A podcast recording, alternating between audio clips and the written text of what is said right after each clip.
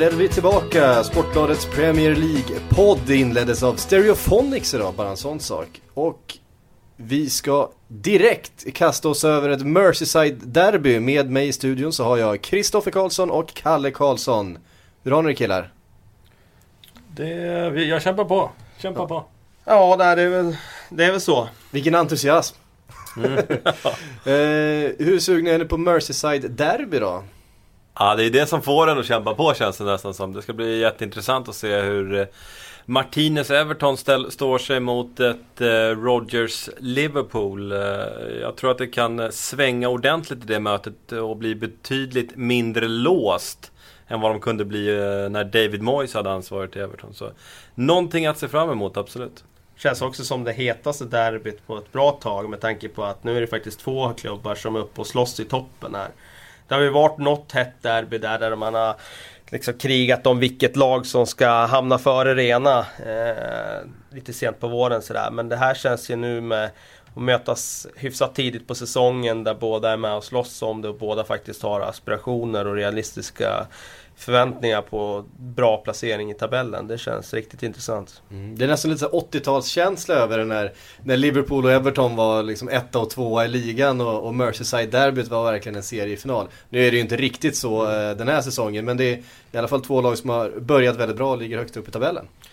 Ja, det har ju gått lite grann i vågor det där. Du säger 80-tal, jag säger 60-tal också. Det med en Everton-dipp på 70-talet och nu tillbaka ur dippen kanske under Martinez. Mm. Och väldigt intressant tränarmöte eh, förstås. Brendan Rodgers, eh, Rodgers mot eh, Martinez. Två ganska lika spelfilosofier och, och två vänner. Två med förflutet i Swansea. Precis, ja det var ju... Rodgers fick ju komma in där och förvalta Martinez arv där. Eh, så det är ju definitivt två tränare som har förändrat mycket i sina klubbar. Om man säger Rodgers när han kom till Liverpool så förändrade han väldigt mycket i spelet och, eh, och även i spelarmaterialet. Eh, väldigt mycket nya spelare som han har handplockat till sitt bygge. Martinez har ju gjort stora förändringar i Everton på väldigt kort tid. man ser en process där de kommer att bli mer och mer spelförande. Och de tar in andra spelartyper. Nu är det Ross Barkley som spelar i nummer 10-positionen. Det är en klar skillnad mot när Fellaini hade den i fjol. Så att eh, två intressanta tränare, kanske de två mest intressanta unga tränarna i brittisk fotboll idag. Mm. Vem rankar ni högst då? Martinez eller Rodgers? För Martinez var ju väldigt nära att få jobbet i Liverpool. Det var ju, det var ju liksom mellan Rodgers och Martinez som det stod och länge så kändes det som det var Martinez som skulle få jobbet. Ja, snäppet högre Rodgers för mig. Eh, och det är väl just det faktum att eh, Martinez ju faktiskt fick eh, nedflyttningen där med Wiggen, det sista han gjorde innan han försvann. Det får bägaren att väga över Rodgers för mig. Ja. Det är ju som sagt ett väldigt hett derby, ett klassiskt derby, två väldigt gamla klubbar. Ehm, Liverpool hette ju till och med Everton eh, före de fick byta namn för det fanns en, en klubb till som hette det, visst. Ehm, 20 röda kort har det delats ut mellan de här två klubbarna sen Premier League startade och det är väl det mötet där det har delats ut flest röda kort om jag inte minns helt fel. Ehm, tror ni på några röda kort nu till helgen? Inte omöjligt. Nej, det är möjligt sådär. Men samtidigt känner jag att ah, det har lugnat ner sig bra mycket mot vad det, hur det var förut. Det fanns lite andra karaktärer då. När de här klubbarna möttes då med, med Duncan Ferguson och sådär som liksom gick in i dueller. Vilket på något sätt taggade igång alla runt omkring eh, på ett sätt som det gjorde liksom att matcherna kunde eskalera. Jag tycker att eh, de har en annan typ av eh, spelare på planen idag. Det är liksom Eh, det är mer begåvade spelare i båda lagen nu än vad det var förut. Så att eh, gissningen är att det inte blir något rött kort, men vem vet? Mm. Om du kollar på eh, Wales-derbyt mellan Cardiff och Swansea så fanns det, det saknades lite glöd där i och med att eh, Swansea blivit en spansk stat nästan. Eh, och kollar du på Wigan under Martinez så eh, har, det inte, har det inte blivit så riktigt ännu i alla fall. Eh, i, i de spelarna som, som han spelar med just nu. Och, ja, Everton ja. Ja, Everton. Ja, Sa jag Wigan? ja det sa vi. Ja. Ja, herregud. Jag lever i det förflutna. det är helt okej. Eh, nej, så, och så har du ju en eh, Gerard eh, som alltid är supertaggad till de här matcherna. Så, eh, och sen dessutom så kommer det bli väldigt trångt på mittfältet. Vilket kan skapa lite gnistor skulle jag tro. Så eh, inte omöjligt. Om vi ser till eh, trupperna här då. Vi har Gerard som det ryktas eh, lite ryggproblem kring.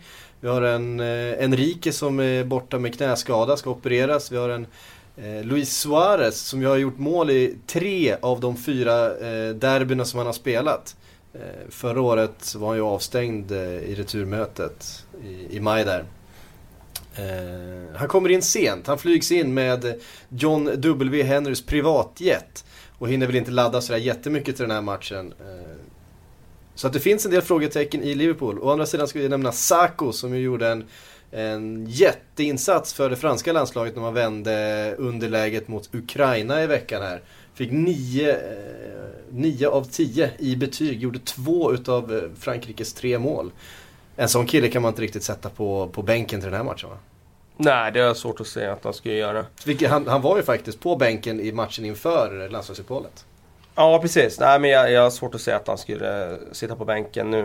Eh, däremot så är ju Enrique skadad. Det är ju ett problem för att eh, vänsterkanten, då blir det Cissoko som spelar där. Jag har inte blivit imponerad av det jag sett av honom hittills. Hur skulle ni formera mittbacksparet då? Vi har ju Daniel Agger som var tillbaka, gjorde det bra. Vi har Skertel som har haft en bra säsong. Vi pratade om Sako nyss. Vi har Kolo Touré som också haft en, en bra höst så här långt. Det, det är fyra mittbackar som eh, knackar på. Vilka två, om det nu är två? Vi vet ju inte om det blir två eller tre. Han har ju eh, varierat sig lite där, Rodgers. Ja, det beror på om man ska köra fyrbackslinje. Då hade jag kunnat tänka mig att köra Sacco som vänsterback också. Och få in honom på det sättet nu med tanke på Enriques skada. Eh, ska han köra sin eh, ja, fem, trebackslinje så gissar jag att det blir Touré, Skertel, Sacco. Eh, och att Agge får stryka på foten. Mm. Ja, fyrbackslinje för mig. Eh, Sakho och eh, Skertel. Eh, och det är väl det man kan spekulera i. Det, eh, jag, jag tror att han kommer välja fyrbackslinjen med tanke på hur, eh, hur illa trebackslinjen slog, eh, slog ut mot eh, Arsenal. Och jag, jag, I Rodgers huvud så, så tror jag att han har den här matchen i paritet med Arsenal-matchen. Och kanske tar en liten varning av Arsenal-matchen. Mm. Eh, Precis som Arsenal-matchen och, och eh, som många matcher. Men Everton spelar ju med två väldigt, väldigt duktiga ytterbackar och, och utnyttjar ju sitt kantspel tack vare eh, Baines och... Eh, nu tappar jag namn. Coleman. Coleman. Eh, hur fungerar det mot, eh, mot ett Liverpool som spelar med väldigt centrerade yttermittfältare? Ja, Jag, jag skulle faktiskt vilja säga att eh, just eh, eh, kantspelet för Everton är inte alls lika framträdande under Martinez som det varit under eh, Moyes.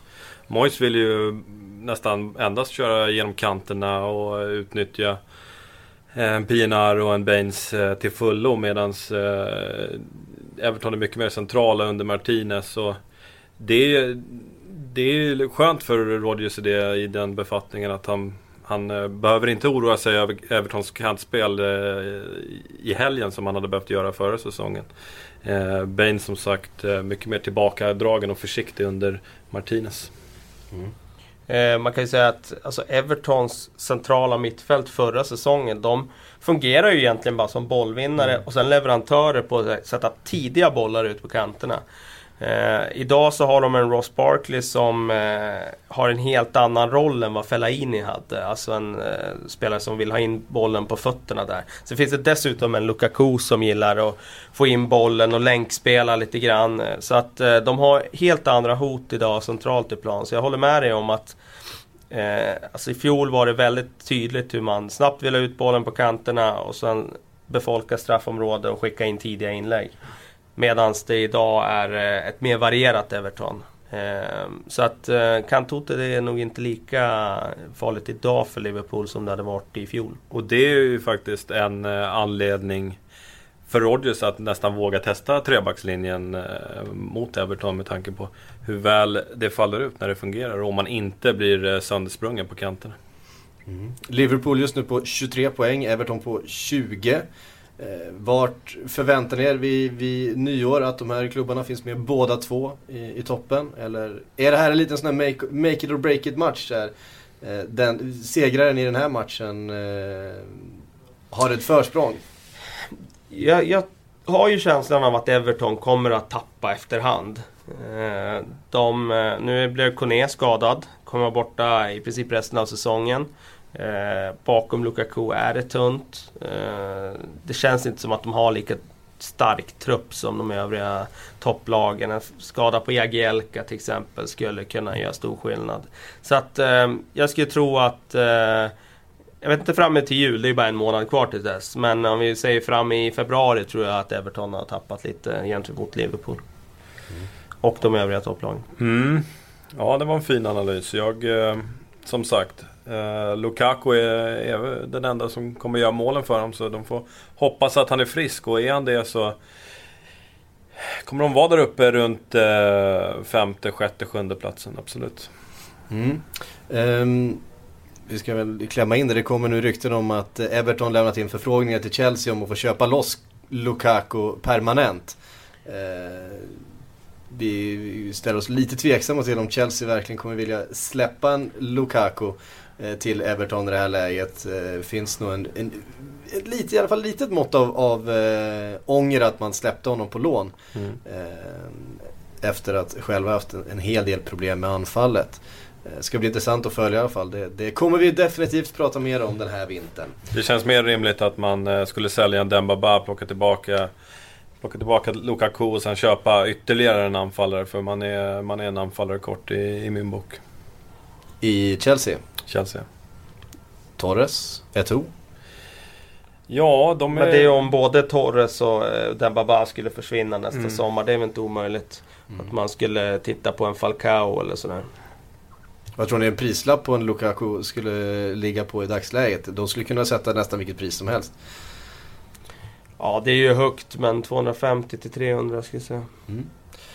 Intressant, vi får se hur han klarar sig eh, på Goodison Park mot Liverpool på lördag. Det är ju helgens första match. Eh, omgångens sista match hittar vi ett annat derby, nämligen det i Birmingham. Eh, vi kan väl prata lite, lite om det, men vi ska också prata lite grann om det som hände i förra omgången eh, för West Bromwich när man fick den här straffen emot sig i slutminuten. Och eh, en ganska uppenbar filmning från Ramirez och Eh, faktum är att Mike Riley, domaren, har gått ut och bett om ursäkt till eh, West Bromwich efter det här. Vad säger ni om det? Ja, alltså för det första vill jag slå fast att jag tycker inte det var en regelrätt filmning av Ramirez. Däremot var det inte straff heller. Eh, det behöver ju inte vara någon motsättning i det. Utan eh, jag tycker inte det var värt en straffspark. Han fick en liten, en liten touch där. Och, det var kontakt men det var ingen straffspark. Jag tycker eh, det var rimligt att eh, domarbasen ber om ursäkt. Men då skulle han ju självklart ha bett om ursäkt till Swansea också som åkte på en oerhört märklig straff hemma mot Stoke i 96 minuten. Och domaren där, Madley, han lär väl inte döma så mycket närmsta tiden. För han eh, var ju riktigt svag i den matchen. Mm. Ja, det blir lite konstigt när domaren ska be om ursäkt för Ja det blir så nästan varje omgång så ska det skickas ut en ursäkt i så fall. Ja men är det inte så att det som händer på planen det händer på något sätt i stridens hetta och misstag begås av både spelare och domare. Är liksom inte det en del av spelet? Och bli, vad, vad, skickar det då för signaler när en domarbas går ut och, och ber om ursäkt för en enskild incident? Egentligen bara för att den har fått väldigt mycket uppmärksamhet och att eh, det var så otroligt nära att bli en, en eh, stor skräll. Nej, jag, jag har inget problem med själva ursäkten men som sagt eh, då bör man vara konsekvent och dela ut den oftare i så fall. Borde domare ta mer ansvar i efterhand? För eh, sina beslut. Ja, det bästa vore ju om domaren fick prata efteråt, efter matcherna och sådär. Och när det gäller Champions League-matcher och sådär så är de ju belagda med munkavle. Och det tycker jag är synd för att eh, jag tror att klubbar och spelare skulle, och fans skulle få en enorm förståelse för besluten om domarna själva fick förklara sig. För jag tänkte så här, jag såg det på det här sättet. Då får man en förklaring och det skulle, tror jag skulle ta bort mycket av den här kritiken som kommer i efterhand faktiskt. Mm. Ja, jag vet inte om jag... Jag vet inte om jag ser problemet egentligen. Jag... Eh, jag är rädd att det kan liksom ska man ha så att domare ska förklara sig efter domslut och sådär då, då är det bara ytterligare saker för domare att tänka på när de är där ute och ska ta de här besluten. Liksom, hur, hur, ska, hur, hur kommer det här slå ut? Hur, vad säger jag efter det här? Det, liksom, det, det behövs inte. Jag, eh, det, det fungerar som det är eh, i Uefa-tävlingar och Fifa-tävlingar för mig. Mm. Om vi tittar då på West Bromwich mot Aston Villa. Bromwich som ju var väldigt, väldigt nära att ta tre poäng mot Chelsea för två veckor sedan. Kommer då, vad man kan förmoda, med en ganska fin form in till det här derbyt eh, mot Aston Villa. Ett Villa som har blandat och gett minst sagt. Ofta spelat väldigt bra men kanske inte riktigt fått, fått med sig så många poäng som man hoppats. Eh, vad säger ni om de här två, två lagen så här i slutet på november? Ja, men om, man tar, om vi börjar med Villa då så är det ganska uppenbart att det är samma tendens som vi såg Villa i fjol. Alltså de har sina dagar eh, där det här unga manskapet eh, presterar väldigt bra men de har ju definitivt inte kvaliteten för att göra det vecka efter vecka. Och jag tror inte att de åker ur. Eh, jag tror inte att de kan hota uppåt på något sätt utan de kommer att bli ett lag för undre halvan. För just av den anledningen att de inte har kvaliteten att göra det liksom på en kontinuerlig basis. Sen är ju Benteke väldigt viktig. Eh, det var ganska uppenbart att Libo Kozak inte kunde fylla den luckan när Benteke var skadad här. Så att, att hålla han frisk det blir ju enormt viktigt för eh, Villa. Sen eh, hoppas jag verkligen att de eh, gör det bra för att den här eh, satsningen från Lambert på unga spelare är ju väldigt sympatisk och spännande. Det är ju jättekul om ett lag som verkligen vågar släppa fram egna och unga spelare på det här sättet eh, lyckas. Ja, Villa bra i perioder eh, och eh, den där frontlinen med Agbon Lahore, Benteke och Weimann är det är fart i den, den är rolig att kolla på. Eh, men som sagt, det låser sig ibland och ja, ett lag för mitten av tabellen. Och där bakom, inte att förglömma Fabian Delf. Som vi har tagit upp så många gånger. Ja, nej, han har ju varit, han har varit väldigt bra i inledningen av den här säsongen. Och han fick ju uppmärksamhet där första omgångarna. Men även efter det så tycker jag man ser att det här är en spelare som har väldigt bra kvaliteter. Han kan göra en spelare på mittfältet på ett sätt som eh, flesta centrala mittfältare kanske inte kan göra. Han har den kvaliteten att han kan slå sin spelare, gå förbi och skapa ett läge bra eh, i, i tvåvägsspelare, alltså bra i duellspelet. Han, eh, han, eh, efter ett skadehelvete som han har gått igenom så tror jag att det finns en eh, oförlöst potential i den grabben som vi kommer få se de närmsta två åren här. Mm. Och West Bromwich eh, börjar sätta defensiven. Eh, Jonas Olsson eh, spelar en stor del i det. Eh, så det var väldigt bra mot Chelsea. Mm, det var han. Han var alldeles utmärkt mot Chelsea. Och, eh, ja, det ser allt mer stabilt ut och det här nedflyttningshotet som eh, fanns i början är bortblåst nu skulle jag säga. Och Berahino gillar jag väldigt mycket. Gör ju succé i u landslaget också. Så nej, ser lovande ut. Berahino som har smugit lite bakom en del andra genombrott den här säsongen. Jag tänker på en, en Janushaj och Eh, om vi tar andra u landslaget med Wilfred Zaha och, och Rebel eh, Morrison och så vidare. Berahino, vad, vad, kan det bli av den killen? Nej, det kan bli alldeles oändligt mycket. Det finns ingen gräns för hur bra han kan bli. För att, alltså, han har visat framfötterna nu på, på stora arenor. Jag menar, vi minns hur han kom in på Old Trafford och hjälpte till att vända den matchen till en seger där. Det var, det var ett imponerande inhopp han gjorde då. Um, han har liksom det var liksom inte bara en enskild match utan nu har han gjort det i flera matcher här så att uh, det kan definitivt bli en etablerad spelare i ett engelskt landslag i framtiden. Och parallellt med det så tror jag faktiskt att han leder skytteligan u Kvalet till EM, det är inte fy skam det heller. Nej, det kan mycket väl stämma. Han har gjort mycket mål på slutet. Och står för en hel del assist också. Viktigt för West Brom också känner jag med tanke på att eh, i fjol hade de Romelu Lukaku som öste in mål. Eh, den biten har det ju varit lite si och så med faktiskt i år då. Där Anelka har inte varit någon succé. Shane Long jobbar alltid hårt men har ju inte producerat mål i den utsträckningen som man gjorde i inledningen av förra säsongen.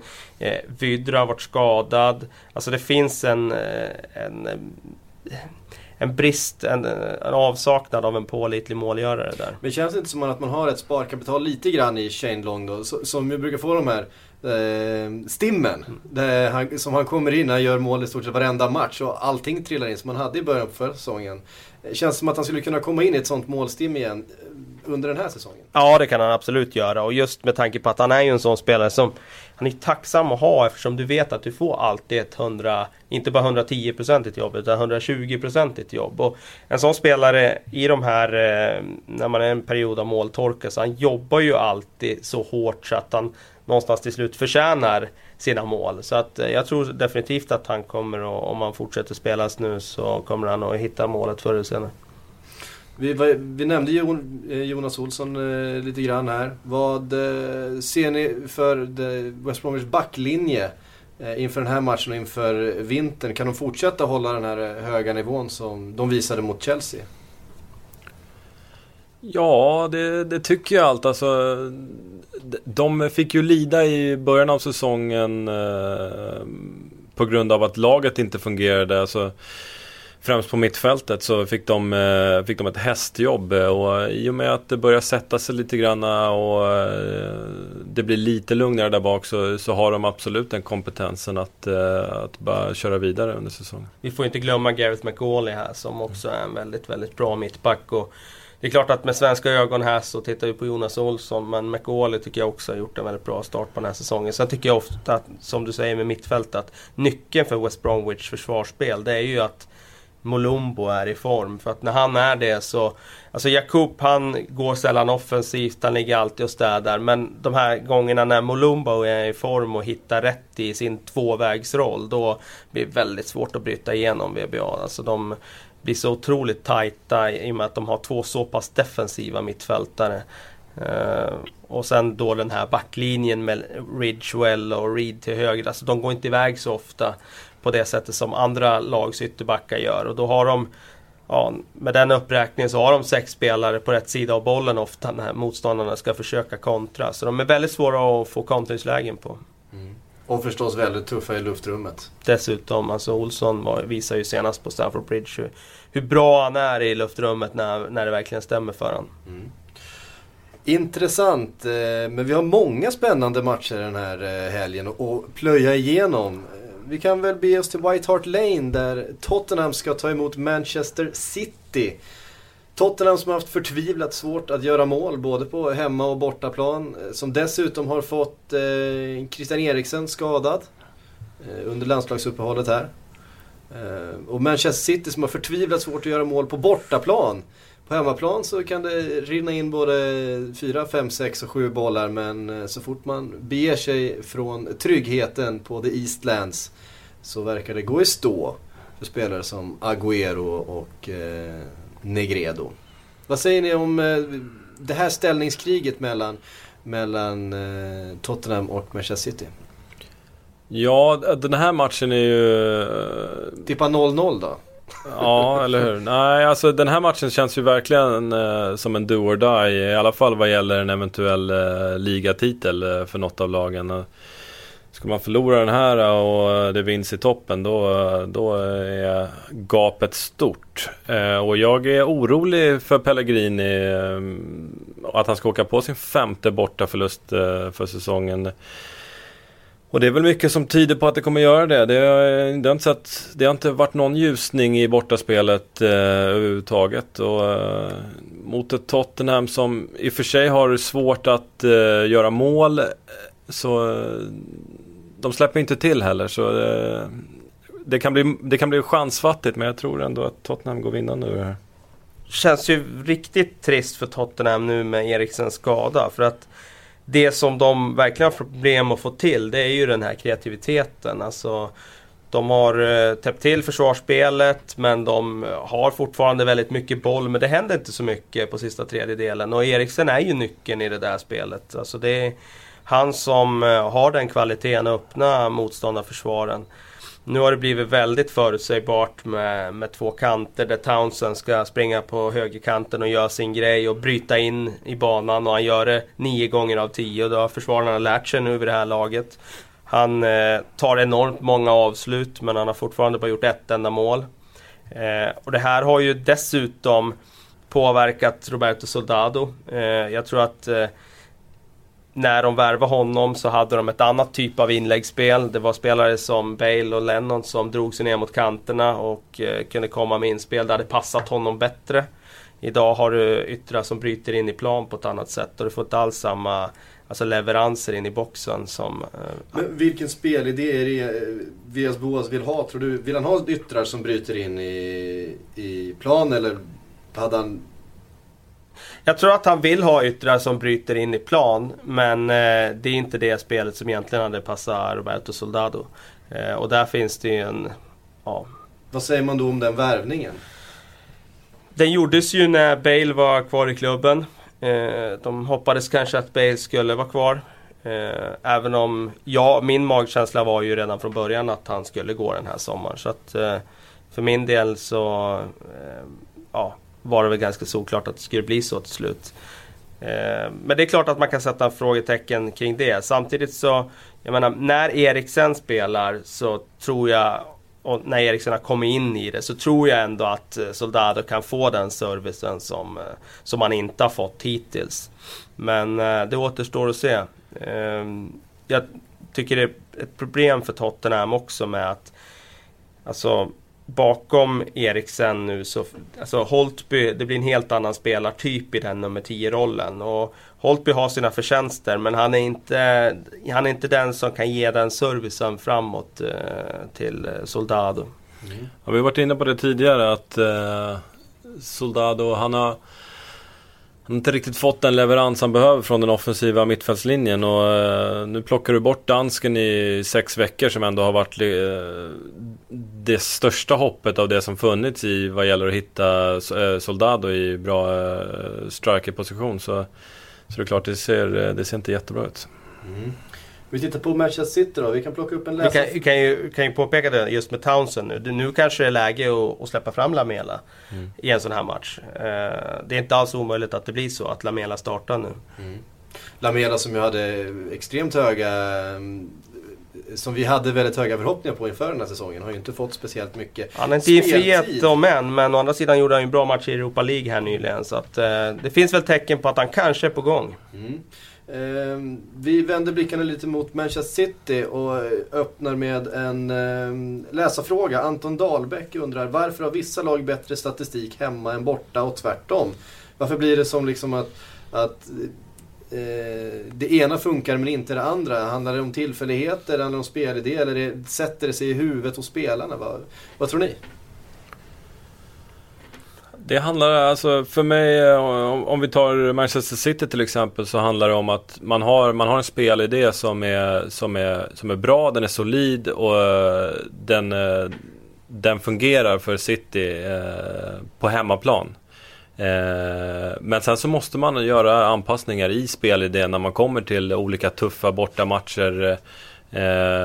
där atmosfären är en helt annan och laget spelar helt annat än de hade gjort mot dig hemma. Och då, då måste du göra vissa anpassningar, vilket eh, Pellegrini inte har fått till till exempel. Det, det, är en balansgång som man måste, måste sätta, annars så, så blir det lätt så att man är, man är svagare på bortaplan än man är på hemmaplan. När, när du har sett eh, United till exempel eh, tidigare säsonger bara tågat igenom bortamatcher, då, då har de ju liksom, det har inte alltid sett vackert ut. Man har gjort det som, det som krävs. Man har, man har inte spelat med samma flärd som man har gjort kanske på Old Trafford i, i, i de matcherna. Där. Sen har ju det där med hemma och bortaplan också att göra med vad man är van vid. Alltså, om vi tar då Manchester United som är inne på, de är vana vid Old Trafford, stort plan, eh, mycket yta. Och så kan de komma till ett Loftus Road och möta Queens Park Rangers, liten tight plan. Det blir stor skillnad. Alltså de kan inte få samma ytor som de, som de får på hemmaplan. Och även om det bara skiljer ett par meter i storlek så de där meterna de gör, de gör stor skillnad. Eh, sen är det ju den här psykologiska faktorn såklart av att det har alltid varit så att det är enklare att spela på hemmaplan. Och om man liksom upprepar det mantrat för sig själv så blir det som en självuppfyllande profetia. Alltså du, du, du göder bara den där tanken av att det är enklare. Och eh, om alla utgår från att det är enklare att spela hemma och svårare att spela borta, ja, då, då kommer det automatiskt att bli så. Men då, då, då får man ställa sig frågan då, spelare som Negredo, Jesus Navas till exempel, som ju också underpresterar på bortaplan men presterar på hemmaplan. Vad har de gjort? Fyra, fem, sex matcher på eh, Etihad. Det kan ju inte, det kan inte Nej, men jag- en sån... Eh, Men jag tror där är det mer att, det, att de har påverkats av att laget inte har fungerat. Än att de just själva enskilt inte har fungerat på bortaplan. Alltså de blir det, alltså när laget inte fungerar så har de haft svårt att leverera. Ehm, Jonas Jägers, han undrar hur stor risken slash chansen är att City sparkar Pellegrini under säsongen. Säg att det blir förlust nu eh, till helgen och att man är kanske ett mittenlag när det börjar närma sig mellandagsmatcher. Ja, jag, Hur mycket tålamod eh, har man med Pellegrini? eh, som sagt, det ser ju väldigt mörkt ut för en eh, eventuell ligatitel om man skulle förlora. Men eh, Champions League-platserna lever ju fortfarande även om man skulle förlora. Och, nu har man ju säkrat avancemanget till åttondelsfinal i Champions League. Och jag tror att kan man gå djupt i en Champions League-turnering då är, då är City-ägarna nöjda. Även om man såklart inte ska missa den där fjärdeplatsen eh, i ligan. Jag kan inte se att Nej. de skulle göra det i ligan. Även om de har gått trögt nu. Alltså jag Mm. kan verkligen inte göra det med den truppen de har. Mm. Januari, eh, med den bredden. Eh, alltså det, det är helt uteslutet för mig att Mm. se det. Och precis som du säger. Nu har han ändå tagit den där eh, avancemanget ur gruppen i Champions League som de inte har gjort tidigare. Visserligen är det en avsevärt enklare grupp än vad de har haft tidigare. Men jag tror att det är tillräckligt för att han ska få säsongen ut i alla fall. Och som sagt, eh, vi fick en, en liten prediction från eh, KK här eh, inför helgens möte. Vad tror du Kalle? Tottenham eh, City? Jag säger 0-0. Du säger 0-0. Jag säger eh, 1-2. 1-2. City eh, nyper tre poäng. Intressant. Ett annat eh, intressant möte i toppen av tabellen är ju faktiskt Arsenal och Southampton som möts. Eh, som sagt, många intressanta möten den här eh, omgången. Arsenal förstås i serieledning fortfarande trots att man gick på pumpen mot Manchester United. Southampton fortsätter att storma vidare och eh, utmanar verkligen eh, topplagen här om de finaste placeringarna. Kan de fortsätta storma vidare mot eh, Arsenal? Det här, det, Arsenal-Southampton, eh, det är helgens match för mig. Eh. Och den, eh, den smälter in lite grann i den föregående frågan angående hemma och bortaspel.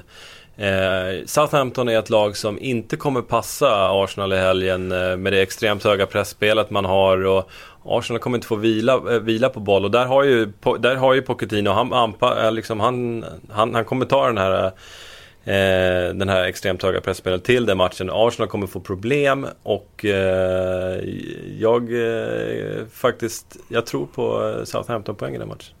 Ja, intressant. Jag tror inte på det och jag tror att Southampton nu kommer att få det här liksom komma in i det här, få ett uppvaknande. De har haft ett tacksamt schema, det ska vi verkligen påpeka. Nu går de in i några veckor där de ska möta de tunga, tunga grabbarna liksom med Arsenal och de ska möta City snart och de ska möta de här lagen. Och där, jag tror att de vi, kan, kommer vi, att... kan ju, vi kan ju dra Southamptons schema här. Eh, De närmsta sex matcherna har de Arsenal, Chelsea, Villa, City, Newcastle och Spurs. Mm. Det är ju eh, sex ganska svåra matcher. Ja, det, jag, jag tror att... Kanske med undantag av Aston Villa hemma som ändå inte är en lätt match. Nej, säg att de tar tre poäng där då, men ska du vara uppe och bråka i toppen, ja då ska du helst kanske gå från de här sex matcherna med, säg, 12 poäng i alla fall. Och det är väldigt svårt att se att de gör. Utan de kan få ett kryss här och där mot någon av de här topplagen. Men kryss, det ger inte så många poäng. Utan jag tror att eh, det blir förlust i helgen. Jag tror att det kommer att tyvärr att eh, kanske vara ja, den här tendensen vi har sett med lag som varit uppe och bråkat lite i toppen i inledningen av säsongen tidigare. Man är, ligger bra med uppe i november. West Bromwich gjorde det i fjol. Men sen... Eh, ja, tiden kommer ikapp dem liksom. Tyvärr växer inga träd till himmel. Vilket jag tycker är tråkigt. Det vore fantastiskt om Southampton var uppe och bråkade och slogs om en fjärdeplats.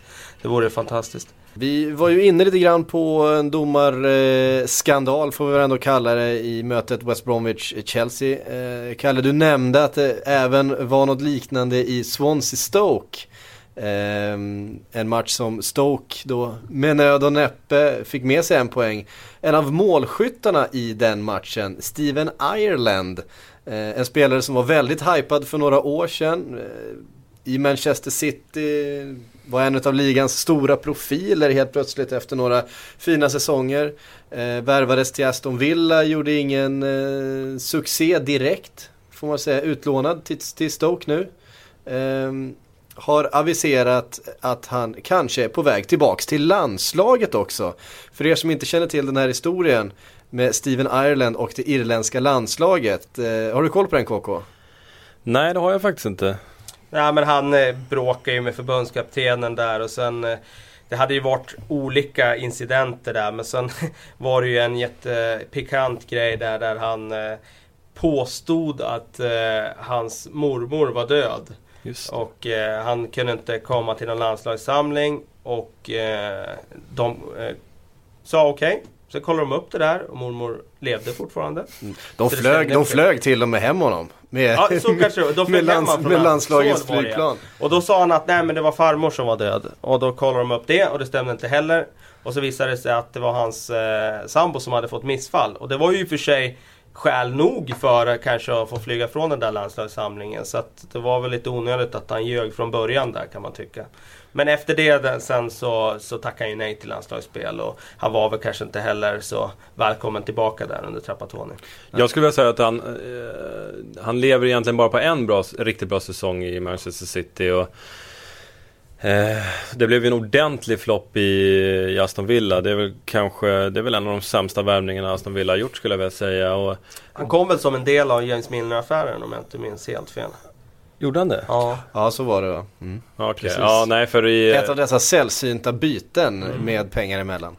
Nej, för i Aston Villa har han, uh, har han varit riktigt usel faktiskt. Och, uh, man får känslan av att han har ganska dålig attityd egentligen. Och, uh, nu, är det liksom, nu håller kontraktet på att gå ut och då, då, presterar, då presterar han i, på lån i Stoke. Och, Ja, det känns som att han, eh, han, han, vill ha ett kontrakt här. Det är det som kanske gör att han har fått liten renässans i Stoke. Alltså, han, är, han är en udda personlighet. Han är en sån här spelare som behöver kärlek. Har han rätt tränare som ger han förtroende, han får flow. Alltså då kan han vara hur bra som helst. För att han är ju, alltså rent talangmässigt så är han ju kan han vara en av de bättre mittfältarna i ligan.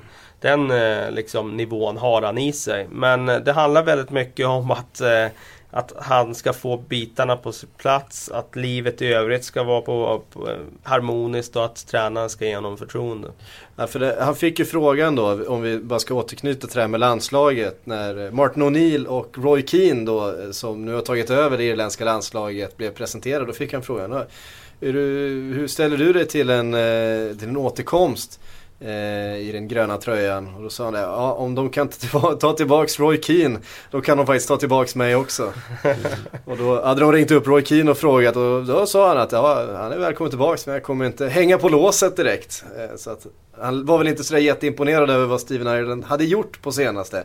Men eh, en helt okej okay höst får man väl ändå säga av den lite avsomnade talangen. Och det var ju intressant när han gick till Stoke för då undrar man ju så här, vad ska han dit och göra med den där långbollstaktiken? Men nu spelar de ju helt annorlunda och nu spelar de ju på ett sätt som, eh, som passar honom avsevärt bättre. Och eh, det gynnar både Steven Island men gynnar även Stoke att de har fått in den spelartypen nu. Mm. Två mål den här säsongen har han dessutom gjort. Hur, hur viktig har han varit i eh, den här hösten i ett Stoke som faktiskt har eh, spelat ganska fin fotboll eh, med jämna mellanrum? Han har haft sin del, men jag skulle ändå säga, vill lyfta fram någon på det där mittfältet så är det faktiskt Steven Enson C som eh, var i Blackburn tidigare. Eh, intresserade en del stora klubbar där när han gjorde någon bra säsong i Blackburn. Sen hade han någon mellansäsong där. Men så fick han den här flytten till Stoke och gjorde det bra i fjol. Lämnade in en transferbegäran i somras. Drog tillbaka den. Stannade ändå kvar och eh, har ju varit väldigt bra den här säsongen tycker jag. Mm. På utgående kontrakt som sagt. Eh, vad, vad ser vi en sån kille hamna i framtiden? Ja, i en större klubb definitivt. Eh, hur stor det är svårt att säga. Den klubben som behöver den typen av mittfältare. Ja, jag skulle tippa på att han skriver ett fyraårskontrakt med Stoke faktiskt. Mm. Mm. Um, ska vi ta lite läsarfrågor? Eller vill ni säga någonting mer om Steven Ireland? nej. Nej, nej. Vi går vidare. Um, Erik eh, Tektor skriver så här. Läste att Joe Hart blir petad även mot Spurs. Uh, han var ju bra mot Tyskland, rätt eller fel? Jag är nästan redo att hålla honom på bänken en två, tre matcher till faktiskt. Så jag får ge Pellegrini halvrätt där. Alltså, Pantilimon, alltså Pantilimon. Pantilimon har, han, har- han har varit, eh, han, han, han var okej så eh, ge, ge honom två, tre matcher till. Men jag, jag, jag tvivlar inte på att det här är ett sätt att liksom bänka Hart in i, i, tillbaka in i form. Det är ju lite sådär med målvakter att eh, har man bytt så ska ju nästan den här målvakten som kommer in spela sig ur snarare än att någon kanske gör en bra landskamp och kan spela sig in på det sättet. Så jag säger också det, spela Pantelebon tills han förtjänar att bli utbytt. Mm. Eh, Magnus Hermansson eh, undrar lite om Darren Fletcher. Eh, denna mittfältare i Manchester United som dragits med en väldigt olycklig magsjukdom. Eh, är tillbaks, han har spelat eh, 70 och 90 i reservlaget och sett bra ut enligt eh, Samme Hermansson. Är han tillbaka innan jul? Och då lägger jag till, hur viktigt är det att få tillbaka en Darren Fletcher på det här mittfältet nu när bland annat Carrick eh, försvunnit med skada och det sett väldigt tunt ut eh, mittfältsmässigt. Ja, med tanke på eh, att Fellaini inte riktigt levt upp till pressen så är det klart bara en bonus för Moyes och eh, en, en Fletcher i slag är ju klart eh, en spelare man vill ha i truppen så ja, viktigt. Han var ju faktiskt en av ligans bättre mittfält, eller allra bästa mittfältare säsongen 2009-2010 där. Där han fick allt att stämma. Och det som är så liksom, viktigt med att ha en sån spelare det är att han kan ju ta den här ro- ta en roll eh, i en stor match på ett sätt som, eh, som eh, egentligen bara han kan. Eh, ta bort motståndarnas nyckelspelare eller vara den här eh, liksom, löpstarka spelaren som aldrig slutar pressa. Så att eh, i toppmatcherna tror jag att han kommer få stort förtroende om han nu kommer tillbaka. Mm. Eh, Jakob undrar, tror ni Premier League kommer vara så här snorjämn i många år framöver eller är detta bara en tillfällighet?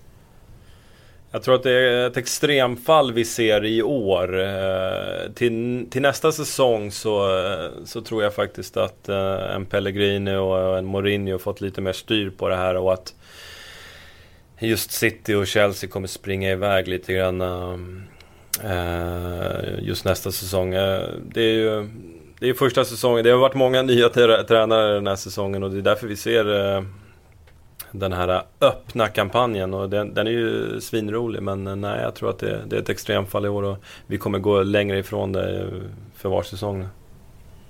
Mm. Eh, eh, vi fortsätter. Eh, ja, här är lite rolig. Nu ska ni få lista killar. Mattias Persson undrar, vilka är topp 5 frisparksskyttar? Oj, det Det fick ni något- behöver- Robert Snodgrass ska ju in där. Um, Då kastar jag in Yahya Touré. Yahya Touré definitivt. Jag skulle sätta Yahya Touré etta nu. Från ingenstans egentligen. Det är ingen kvalitet han har visat tidigare i sin karriär. Men nu står han och skruvar in varannan eh, frispark i krysset känns det som. Så att eh, Yahya Touré från ingenstans upp till plats nummer ett. Eh, Robert Snodgrass ska in där någonstans. Sen är det klart att en sån som eh, Bakuna i eh, Aston Villa har ju dragit dit någon. Eh, Jonathan de Guzman i Swansea är riktigt, riktigt vass. Han en, skulle nästan hålla som tvåa. Han har inte visat in den här säsongen.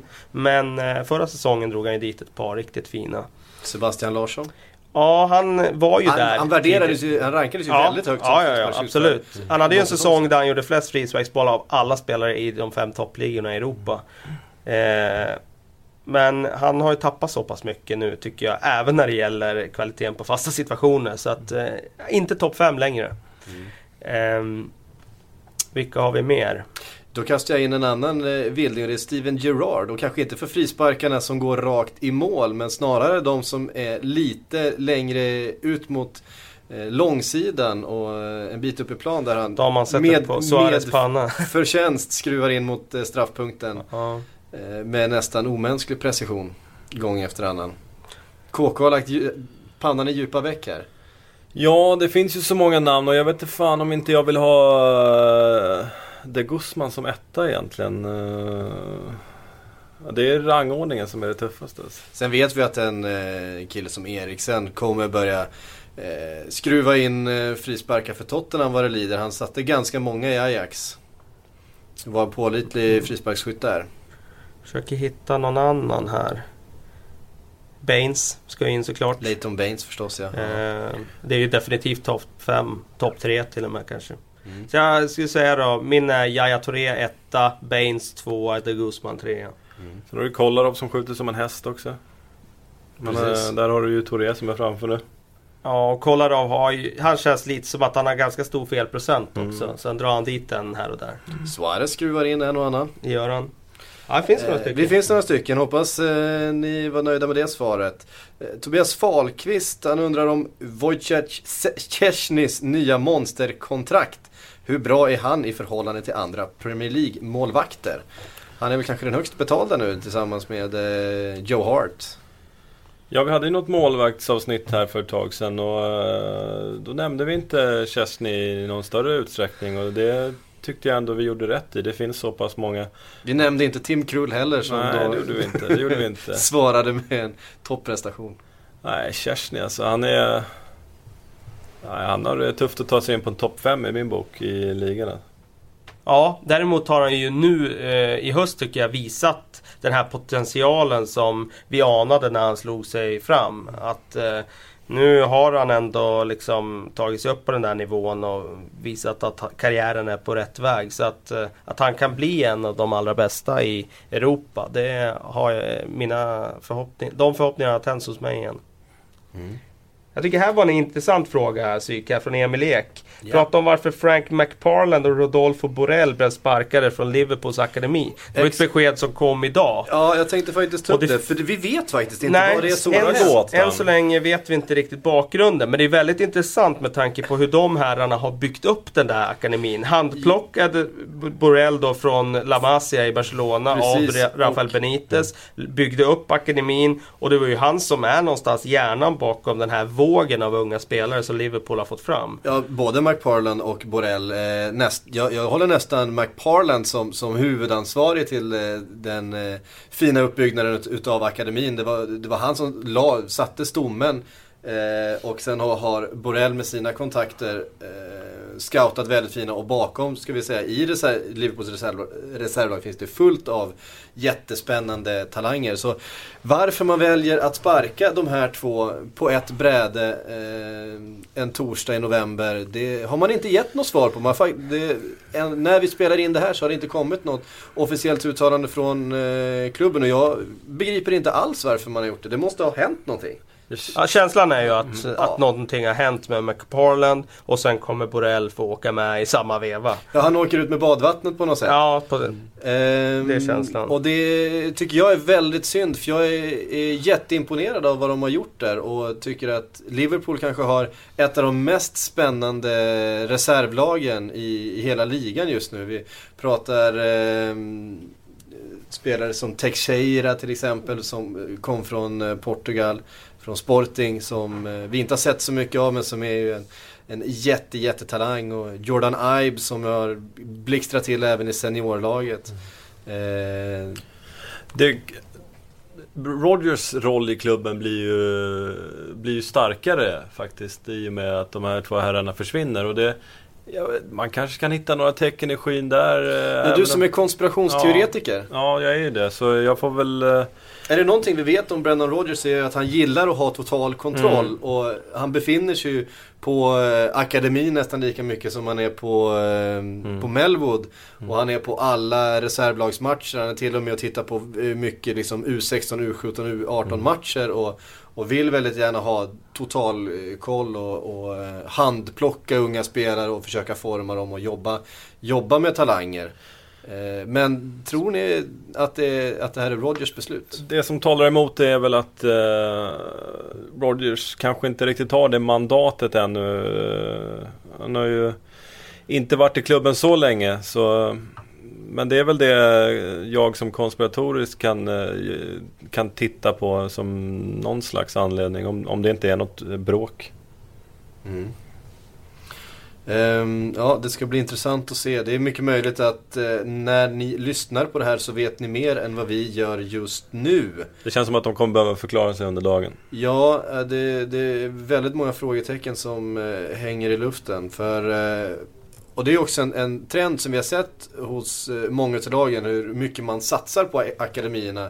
Och hur värdefullt det har blivit att ha gott om talanger i åldern 18, 19, 20. Vi ser hur Chelsea köper talanger, lånar ut till Vitesse. Man har nästan fyllt hela, hela deras startelva med, med talanger från jordens alla hörn. Um, så det ska bli, förstås bli väldigt intressant att se vart det tar vägen.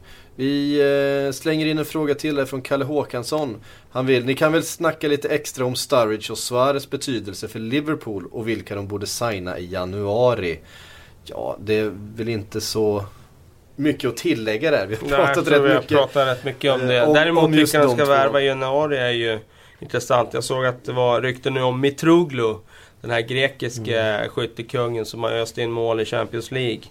Eh, det tyder ju då på att de eh, vill ha mer backup där framme i anfallet. Mm. Ehm, det har i alla fall sa- sagts att eh, man har en överenskommelse med Suarez att han inte ska lämna i januari. Och att man då eh, lämnar ännu fler öppningar till sommaren. Att Uh, han ska få välja lite som han... uh, och, och gå ifall han vill helt enkelt. Uh, det ryktades ju ett tag om att Real Madrid skulle kliva in på Suarez i januari. Men det verkar ju Real Madrid själva inte vara så intresserade av heller att göra den eh, januarivärvningen.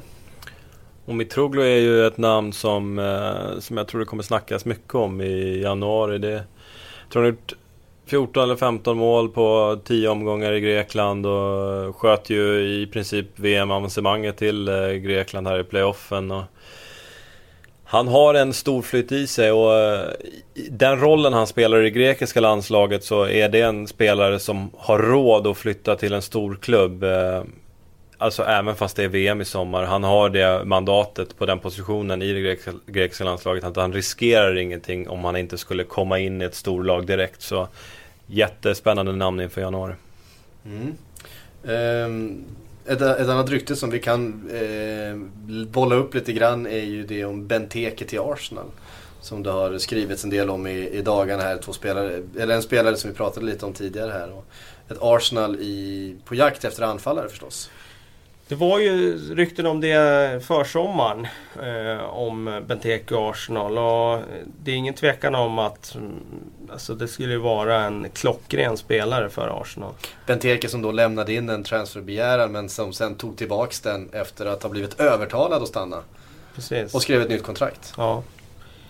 Eh, och det var ingen, eh, det var, det är ingen fastställd klausul i det kontraktet heller kan vi poängtera då. Så att eh, ska man köpa loss honom så kommer det att kosta. Men å andra sidan så var ju Arsenal beredda att betala stora pengar nu när de löste Özil. Så att de har sett fördelarna med den affären. Så att det är möjligt att de är det eh, även eh, nästa gång. Och eh, jag tror dock inte att det blir januari utan snarare till sommaren i så fall. Eh, Thomas Ekavall eh, skriver här om hur vi står oss till lönetak. Skulle det slå en ekonomisk spik genom Premier League? Som han formulerar frågan. Vad anser ni om lönetak? Eh, jag är inget fan av lönetak eh, och ser det som eh, stört omöjligt att lyckas med i fotbollen som är så pass global som den är. Jag menar det funkar i i de amerikanska fotbollarna eller sporterna där du har eh, baseball och du har hockey och det, det är där idrotten spelas och det är där spelarna spelar. Så där kan du lägga ett lönetak. Men säg att du lägger ett lönetak i Premier League och inte har ett i La Liga eller ett Serie A. Då, eh, då kommer du inte ha några spelare kvar i Premier League till slut. Och om du skulle ha någon slags europeiskt lönetak, det, det ser jag som, som omöjligt att arbeta fram. eh, Och även om du skulle göra det så, om Uefa skulle göra någon slags försök till lönetak då eh, finns det ju alltid en risk att eh, de asiatiska klubbarna snor spelarna istället och då har Uefa ett nytt problem på sina händer. Alltså exakt så är det. Alltså, Mm. Spelarna kommer ju att följa pengarna.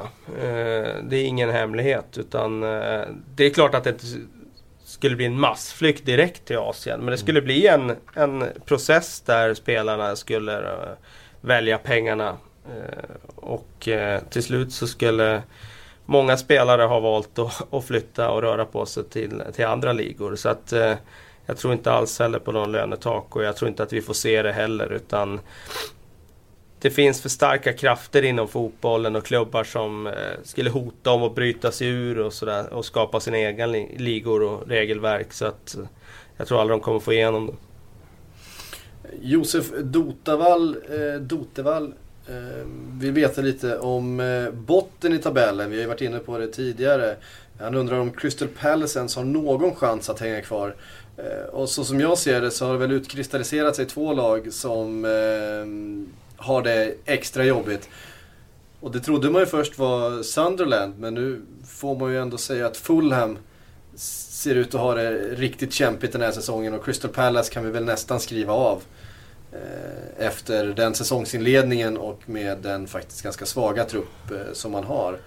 Eh, men eh, Fulham och Crystal Palace har väl utmärkt sig som de klubbarna med störst krisstämpel på. Verkligen, om vi tar Crystal Palace nu så har ju deras tränarjakt dessutom blivit ett debacle här mm. där man har eh, försökt rycka i Aitor Karanka, han hamnar i Middlesbrough. De har intervjuat Ian Dowie. Jag tror inte att de egentligen vill ha Ian Dowie. De har ryckt lite i Dan Petrescu, gamla rumänska VM-hjälten. De eh, ser ut att landa på Tony Pulis, den före detta Stoke-tränaren. Och på något sätt så, det är klart att man kan ju se det som att det enda sättet för att överhuvudtaget rädda det här sjunkande skeppet det är ju att gå tillbaka till en pragmatisk hållning och, och inte spela någon publikfriande fotboll utan att bara försöka kriga till sig poäng. Och jag tror till och med faktiskt att Tony Pulis kommer att få svårt att göra det med det här materialet för det är för tunt. Så att eh, jag skriver av Crystal Palace, ja. Mm.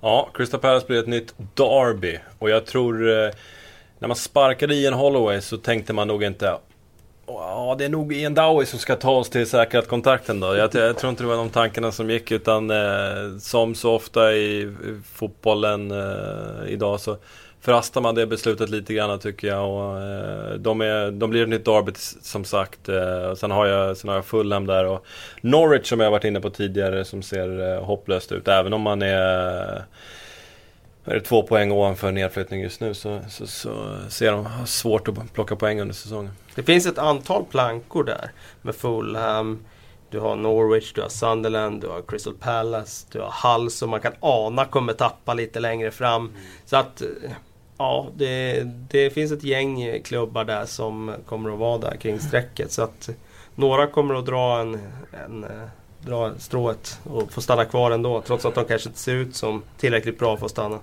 Det blir några tuffa matcher och vi har väl något eh, bottenmöte i helgen också. Hull Crystal Palace, vad säger ni om den? Det känns som den mest solklara 2-0-segern för Hull någonsin. Det, Crystal Palace kommer inte göra mål och eh, Hull under Steve Bruce, har varit inne på tidigare, eh, gör precis vad man behöver göra som nykomling. Nej, det är, det är ett Crystal Palace i eh, kalabalik. Mm. Eh, Kalle, jag vet du skrev i veckan om eh, Fulhams eh, resa på väg neråt. Eh, vill ni veta mer om, om Fulhams kris så kan vi rekommendera att ni går in och läser Premier League-bloggen. Eh, denna eminenta institution på sportbladet.se. Ska vi lyfta upp någon ytterligare fråga från våra läsare innan vi rundar av tycker jag. Ehm, Kalle Håkansson eh, vill veta vilka lag som är i störst behov av värvningar i januari. Ehm, både nödvändiga och spännande värvningar och det är väl någonstans de här lagen som, som inte har kommit upp i den förväntade nivån. Vi var inne på Tottenham, vi var inne på Manchester City. Ehm, det är klubbar där det finns både resurser och väldigt höga krav. Fast även om du säger de klubbarna så där ser jag inte riktigt problemet med att de ska värva nytt egentligen. Där handlar det mer om att få de här delarna och liksom passa ihop snarare. Jag skulle säga de som är alltså, de som verkligen är i behov av värvningar det är ju de klubbarna vi just snackade om faktiskt. Som ligger på, mm. eh, liksom i bottenträsket där. Crystal Palace, Fulham, Eh, Norwich no anfallare. Ja, Norwich anfallare. Men de har ju Elmander. De har Ricky van Bolsvink och Gary Hooper också. Ingen av dem har ju levererat hittills. Nej, om man ska, om man ska prata fiaskon så får väl van Wolfswinkel eh, stå som ett av de ja, eh, största fiaskorna den här säsongen. Kom ju med väldigt höga, vit, goda vitsord eh, från sin tid i den eh, portugisiska ligan. Man kan dra parallellen till Soldado tycker jag. Alltså en ren boxspelare som inte bidrar med så mycket i, i spelet i övrigt. Jag sa det i Sportbladet show igår att eh, han hade alltså sju, totalt sju passningar i matchen mot Everton. Varav en av de passningarna, det var avsparken. Så att eh, sex passningar på 90 minuter. Eh, och då bör du stoppa in en del bollar i kassan för att du ska motivera din existens. Och det har han inte gjort hittills. Så att eh, han är en besvikelse, definitivt. Har ju gjort väldigt mycket mål i stort sett alla klubbar han spelat in. Han vann väl den holländska skytteligan för eh, några säsonger sedan. Bland annat. Hade man ju kunnat förvänta sig mer av. Det här tycker jag var en intressant fråga här av Benjam som undrar om Skulle Kabay vara värt köp för United i januari och tror han skulle passa bredvid Carrick för att lösa Uniteds mittfältsproblem? Det tycker Ja. jag var en intressant fråga för att Ja, svaret är ja. Eh, han skulle vara exakt den spelartyp som, som United skulle behöva eh, bredvid Carrick. Rörlig, passningsskicklig, kan gå i båda riktningarna. Däremot så eh, tror jag inte att de kommer köpa honom. För att jag tror att Newcastle kommer kräva för mycket pengar och de kommer inte tycka att han är tillräckligt stor uppgradering jämfört med Tom Cleverley. Han är en uppgradering men han är inte tillräckligt stor för att det ska motivera att lägga ut de pengarna som Newcastle kommer kräva. Så att jag tror snarare att det blir en Ander Herrera i januari om det blir någon. Mm. Kabay som ju också ryktats iväg till Italien. Vi får väl se, han var ju inte helt nöjd i säsongsinledningen här med att vara kvar i Newcastle. Vill ju väldigt gärna spela någon annanstans. Å andra sidan var jag inte så nöjd när eh, Mike Ashley lät honom lyssna på den där löne, eller liksom förhandlingen där och han fick höra hur klubbledaren från Arsenal sa att Ja men det, där- det där är ju mycket pengar för en reserv. och då insåg han väl att Arsenal hade inte köpt honom för att liksom få någon nyckelroll i startelvan. Nej, annars är det väl eh, det de, de klassiska Arsenal skulle behöva anfallaren, United, den centrala mittfältaren eh, och eh, Everton skulle faktiskt behöva en anfallare till eh, bakom Lukaku. Eh, sen så vill ju, sen är jag ganska övertygad om att City behöver och kommer att köpa en mittback i januari. Där vet jag att Kalle inte riktigt håller med mig. Ja, så... Det beror ju väl ja, ganska mycket på Vincent Companys skadebekymmer. Alltså, säg så här. De har ju Demichelis, Lescott och Nastasic. Men det är inte tillräckligt bra eh, situation just nu för att vara garanterade att vinna en ligatitel. Så att ska de upp och vinna en ligatitel och slåss på flera fronter med Champions League, då skulle de behöva en mittback av klass. Definitivt. Mm. Liverpools mittfält. Där har det pratats en hel del om att det inte riktigt har klickat mellan Lucas och Gerard. Kanske en sittande mittfältare. Ja, det ser jag som mest prioritet ser jag för att ta Liverpool till nästa steg. Det är att köpa in en riktigt, riktigt bra wingback till vänster. Eller alltså en riktigt bra där. Nummer två är en defensiv mittfältare eh, av riktigt hög klass. Eh, så man kan få avlastning för Lukas och även spela honom bredvid Lukas eh, när, eh, när det behövs. Eller spela honom istället för Lukas när han inte har levererat. Då måste vi ju slänga in det här Xabi Alonso-ryktet nu när hans kontrakt går ut. Och det är förstås må- många klubbar som drar i honom men han har ju själv aviserat att, att eh, han har ett stort Liverpool-hjärta fortfarande. Har kvar ett hus i Liverpool bland annat och, och eh, hans, hans barn och så vidare, hans familj trivs väldigt bra där. Sen måste man ju inte spela för Liverpool bara för att man bor där. Det finns ju gott om, gott om klubbar i, den, i närheten som eh, kan vara intresserade. Men... United borde ju vara intresserade där också kan man ju tycka nu när du säger det med tanke på att det är ju den alltså, spelartypen. Men hade alltså, Xabi Alonso kunnat gå till Nej, Manchester tveksamt. United? Men man vet aldrig när det gäller sådana där grejer. Alltså, det, Till och med Michael Owen gjorde det ju. Ja, exakt. Sami Khedira hade också varit ett namn om man inte tagit på skadan här i, med, i Tysklandsmatchen. Just det. Ja, en stackars Kedira. Borta rätt länge. Men sen är det ju det där med Liverpool, hur de har tänkt att spela. Alltså, nu spelar de ju utan yttrar. Ska de spela ett system med yttrar, ja då skulle de ju behöva en riktigt bra ytter också. Och kanske två. Ja, precis. Ja, egentligen. I den bästa av världar kanske ha fyra då med Coutinho, Moses och så två till. Eh, varav nu har de ja, Coutinho och Moses då. Och det är ju lite för tunt om man ska spela med yttrar för då finns det inte tillräckligt många och, och alternativ. Coutinho som egentligen inte är en, en yttermittfältare Nej, han heller. kan ju spela där och ha licens och gå in i mitten. Men det är väl inte riktigt den klockrena positionen för honom. Så att det beror på lite hur Rodgers har tänkt att formera liksom, systemet också. Beroende på vad, liksom, vilka spelare de behöver köpa. Det återstår väl att se lite grann. Sen Uppe- tror jag också, om man, framme i sommar, om man ska upp och kriga om titeln verkligen. Då tror jag ju att framme i sommar att det kan vara en situation där eh, någon av mittbackarna försvinner och att eh, man även behöver titta på att hitta en riktigt, riktigt bra mittback också. En ny, alltså härförare i försvaret, en ny Jamie Carragher. Mm. Sakho kanske kan bli det. Eh, definitivt, men eh, det behövs två om man ska vinna en ligatitel. Precis, man la ju väldigt mycket pengar på Sakho i, i somras just för att, för att vara den, den eh, mittbacken. Men ska man vinna titeln då, då, behövs, det, då behövs det två. Apropå Coutinho, eh, han spelade ju faktiskt eh, ute till vänster i andra halvleken mot Liverpool.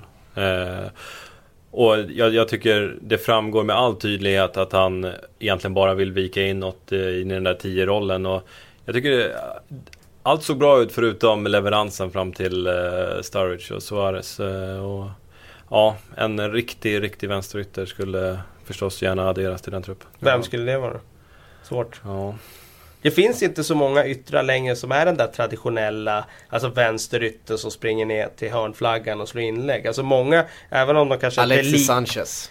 Ja men han är ingen sån ytter till vänster heller. Nej, nej, jag- Eh, en, en, Men alltså det, är ju det jag tänker det är ju typ en Milos Krasic. Han gör inget Ja, annat. Han springer nej. bara, han ställer in siktet på hörnflaggan och sen gör han samma fint och så går han ner och slår inlägg. Nu är inte han något bra längre så att han blir inte aktuell i det- i det här fallet. Men även om Coutinho är extrem i sitt sätt att söka sig in i mitten, få bollen på fötterna och styra spelet. Så Många andra yttrar är ju också sådana här som alltså, viker inåt i banan. Alltså, vi pratade om det om innan med Andrews Townsend. Han går ju också inåt i banan. Så att eh, det är svårt att hitta den där alltså, inläggsbaserade yttern nu för tiden. Alexander Kacanik. Ja, Tidigare Liverpool-mannen. Det vore något. ja, vi får se vart det verkar. Exakt, exakt. Det är faktiskt allt vi hinner med idag. Så kul har vi haft. Eh, hoppas ni har haft roligt när ni lyssnade. Vi är förstås tillbaks nästa vecka. Eh, följ allt som händer under helgen. Det är massa spännande matcher. Så tar vi och pratar lite om det nästa torsdag igen. Ha det så fint. Hej då.